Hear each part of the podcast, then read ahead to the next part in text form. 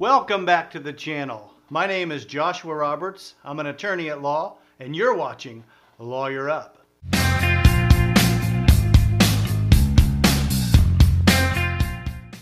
This is the third episode in the DWI series, and today we're going to be talking about what to expect when you go to court. I want to thank everybody that's helping this channel grow. If you learned something, hit that like button. If you got something to say, feel free to comment below. If you want to learn more, subscribe to the channel. And finally, if you've got friends out there you think they would like this channel, share it. Share me on social media. And remember, I am a lawyer, but I'm not your lawyer.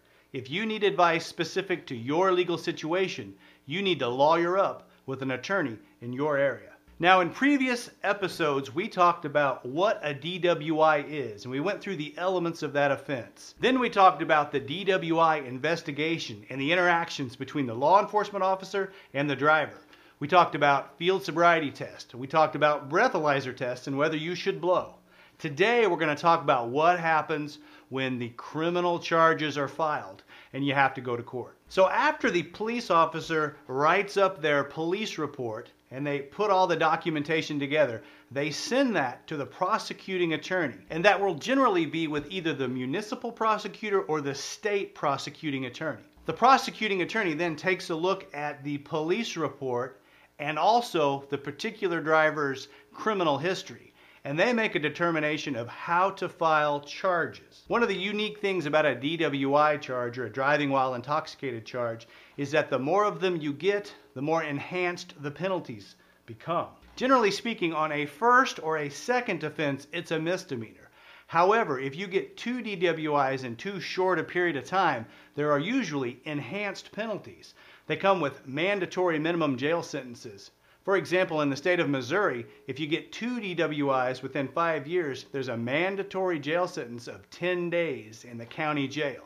Now, that can sometimes be worked out or traded out with community service, but it's about 250 hours of community service, so it's a lot of work. After you get two DWIs, on the third one, they begin to lose their patience with you a little bit. A third DWI is a felony in almost every state in the union. The difference between a misdemeanor and a felony is that in a misdemeanor, the penalty is from one day in the county jail to up to one year in the county jail. But a felony, the penalty is from one year in the Department of Corrections all the way up to whatever the maximum is for that particular felony. When you collect DWIs, you also begin to get labels in the criminal justice system. A first DWI is just simply a, a lower level misdemeanor.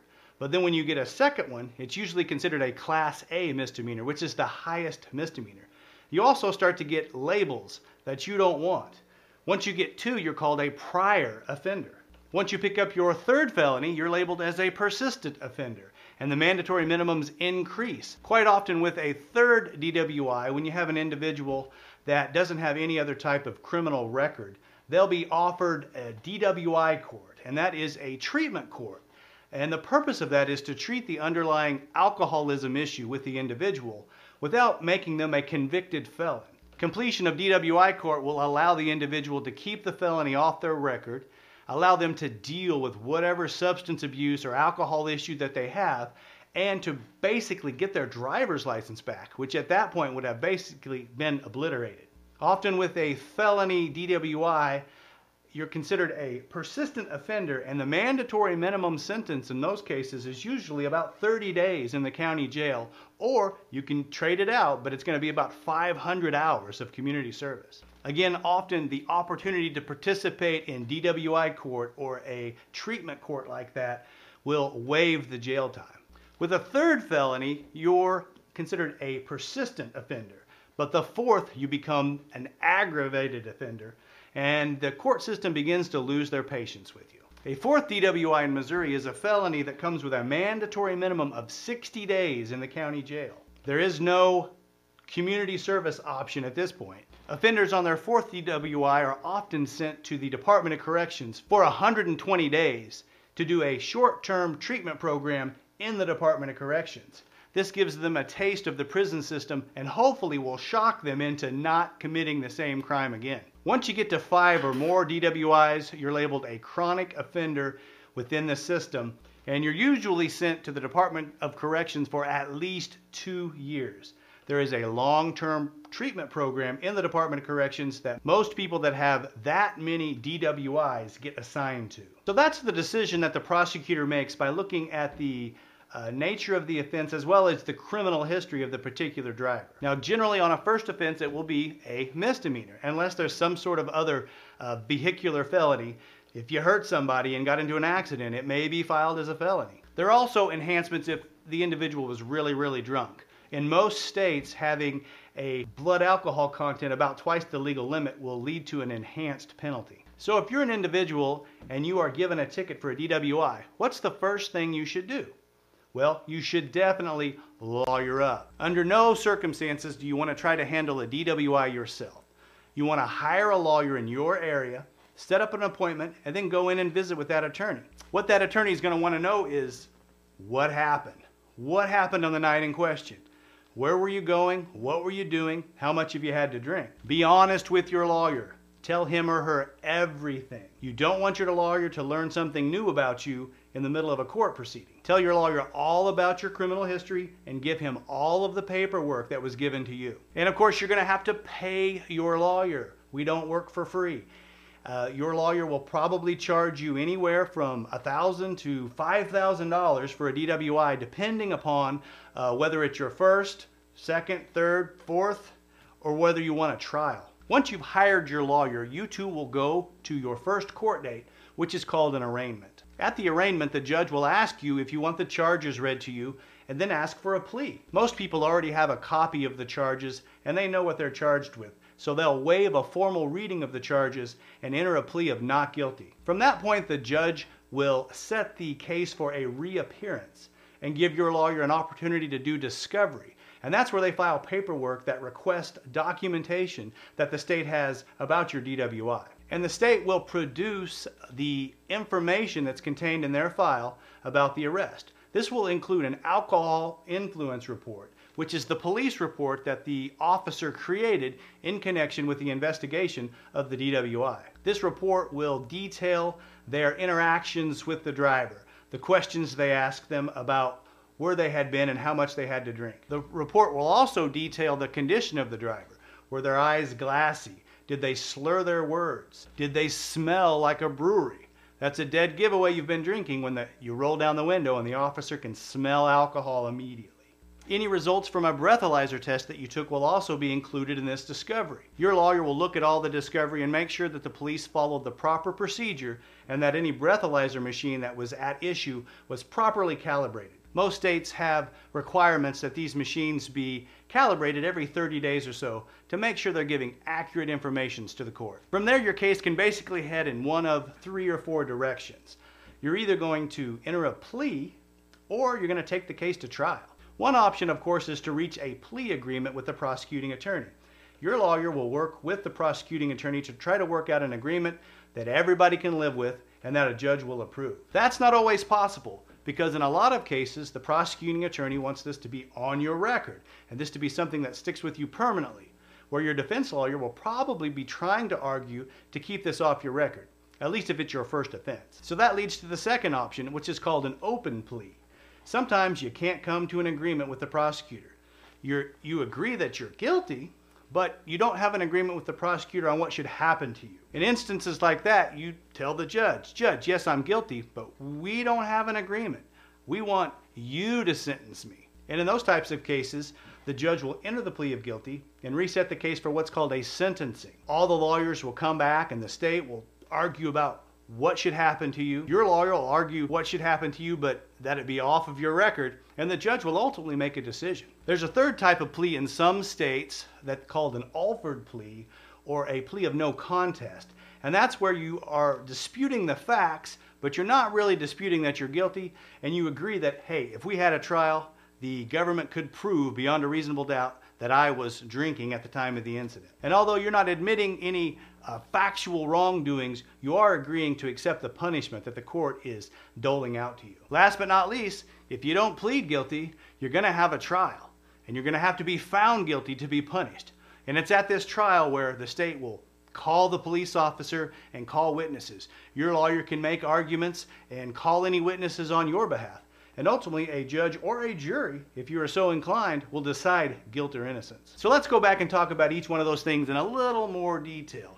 When we're talking about a plea agreement, we're talking about the different parameters of what's going to happen to you or how you're going to be punished after your entry of a guilty plea. Quite often, the prosecutor will look at the level of offense or how many DWIs you have on your record. The prosecutor is also going to look at your criminal history.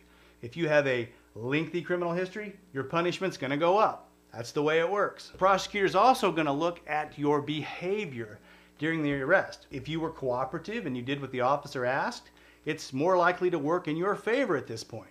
If you were combative, if you cussed at the officer, if you threw a punch at him, then you're likely to have a more severe punishment or at least a more severe offer from the prosecuting attorney. The significance of a plea agreement is that both sides agree on what they're pleading guilty to and what the punishment will be. This is significant because you're not leaving that punishment element up to chance in going in front of the judge. Moving on to the open plea, that's where you can't come to an agreement with the prosecuting attorney. And that generally happens because they want it to be on your record, and as a defendant, you want it to be off of your record. In cases like that, you just say, Judge, I'm guilty, but I want you to sentence me. Then the prosecuting attorney will say at sentencing, basically, this is a run of the mill DWI. You deserve to be treated like everybody else, and this should be on your record. Your lawyer will probably say, Well, no, my client cooperated. He took the field sobriety test, he took the breath test, he has no criminal history. He's a fine, upstanding member of the community. He had a low blood alcohol content at the time, and he should be given a second chance this should be kept off his record. And from there, the judge will make a decision. And usually, if it's your first offense, you've been cooperative, you have a relatively low BAC, uh, and no significant criminal history, the judge will at least consider giving you a second chance and having this be off of your record. The same basic procedure with an open plea occurs when you enter what we call an Alford plea or a plea of no contest in some states. Finally, if you don't plead, they can't find you guilty unless they have a trial. And you can proceed to trial with your lawyer. Now, I'll tell you, it's going to cost more to have a trial than it would be to enter a plea. And it's going to cost a lot more to have a jury trial if that's what you choose to do. And remember, at a trial, the state has the burden of proving you guilty beyond a reasonable doubt. They'll call the police officer to the stand and he'll testify about his training and experience. The officer will testify about the stop and what the vehicle did to draw their attention to it and get him or her to pull you over originally. The officer is going to testify about the observations that he or she made about the driver. Did he look drunk? Did he act drunk? Did he smell drunk? Then the officer will testify about how the driver performed during any field sobriety test. Ultimately, the officer will testify about the results of the BAC test, the breathalyzer test, and let the court know the level of intoxication if indeed the driver took the test. As part of the defense, you're trying to prove or show that the defendant was not intoxicated. So your lawyer will call anyone and everyone that might help prove that point. That often could be very difficult. Ultimately, the judge or jury will decide guilt or innocence. If you're not guilty, hey, you go home. That's easy. But if you are guilty, then the judge decides the sentence. And in deciding the sentence, it follows the procedures we talked about before, where the prosecutor argues about what their recommendation is. The defense lawyer also argues his recommendation on your behalf, and the judge makes the ultimate decision. A lot of times, the judge's sentencing decision will be in line with the different types of things we talked about in the beginning. If it's the first or second offense, obviously it's going to be a lesser sentence than if this is your fourth or fifth time. If you're an aggravated felon, you're probably going to go to prison. If it's your first offense, you're probably not even going to go to jail for any significant period of time, but you can expect to be put on probation and be given conditions of probation. And during that probationary period, if you mess up, if you get another DWI, or you have another alcohol related law enforcement contact, they can revoke your probation and you go back in front of the judge to answer to him or her. So that's basically what you can expect through the court process when you get a DWI. There's lots of different particulars to the process. So the most important thing you can do is lawyer up. Thanks for watching this episode. In the next one in the series, we're going to talk about that administrative DWI and dealing with the executive branch of the government and trying to get your license back. If you learned something today, hit that like button. If you want to learn more, subscribe. And as always, I thank you for watching. Send lawyers, guns, and money. Dad, get me out of this.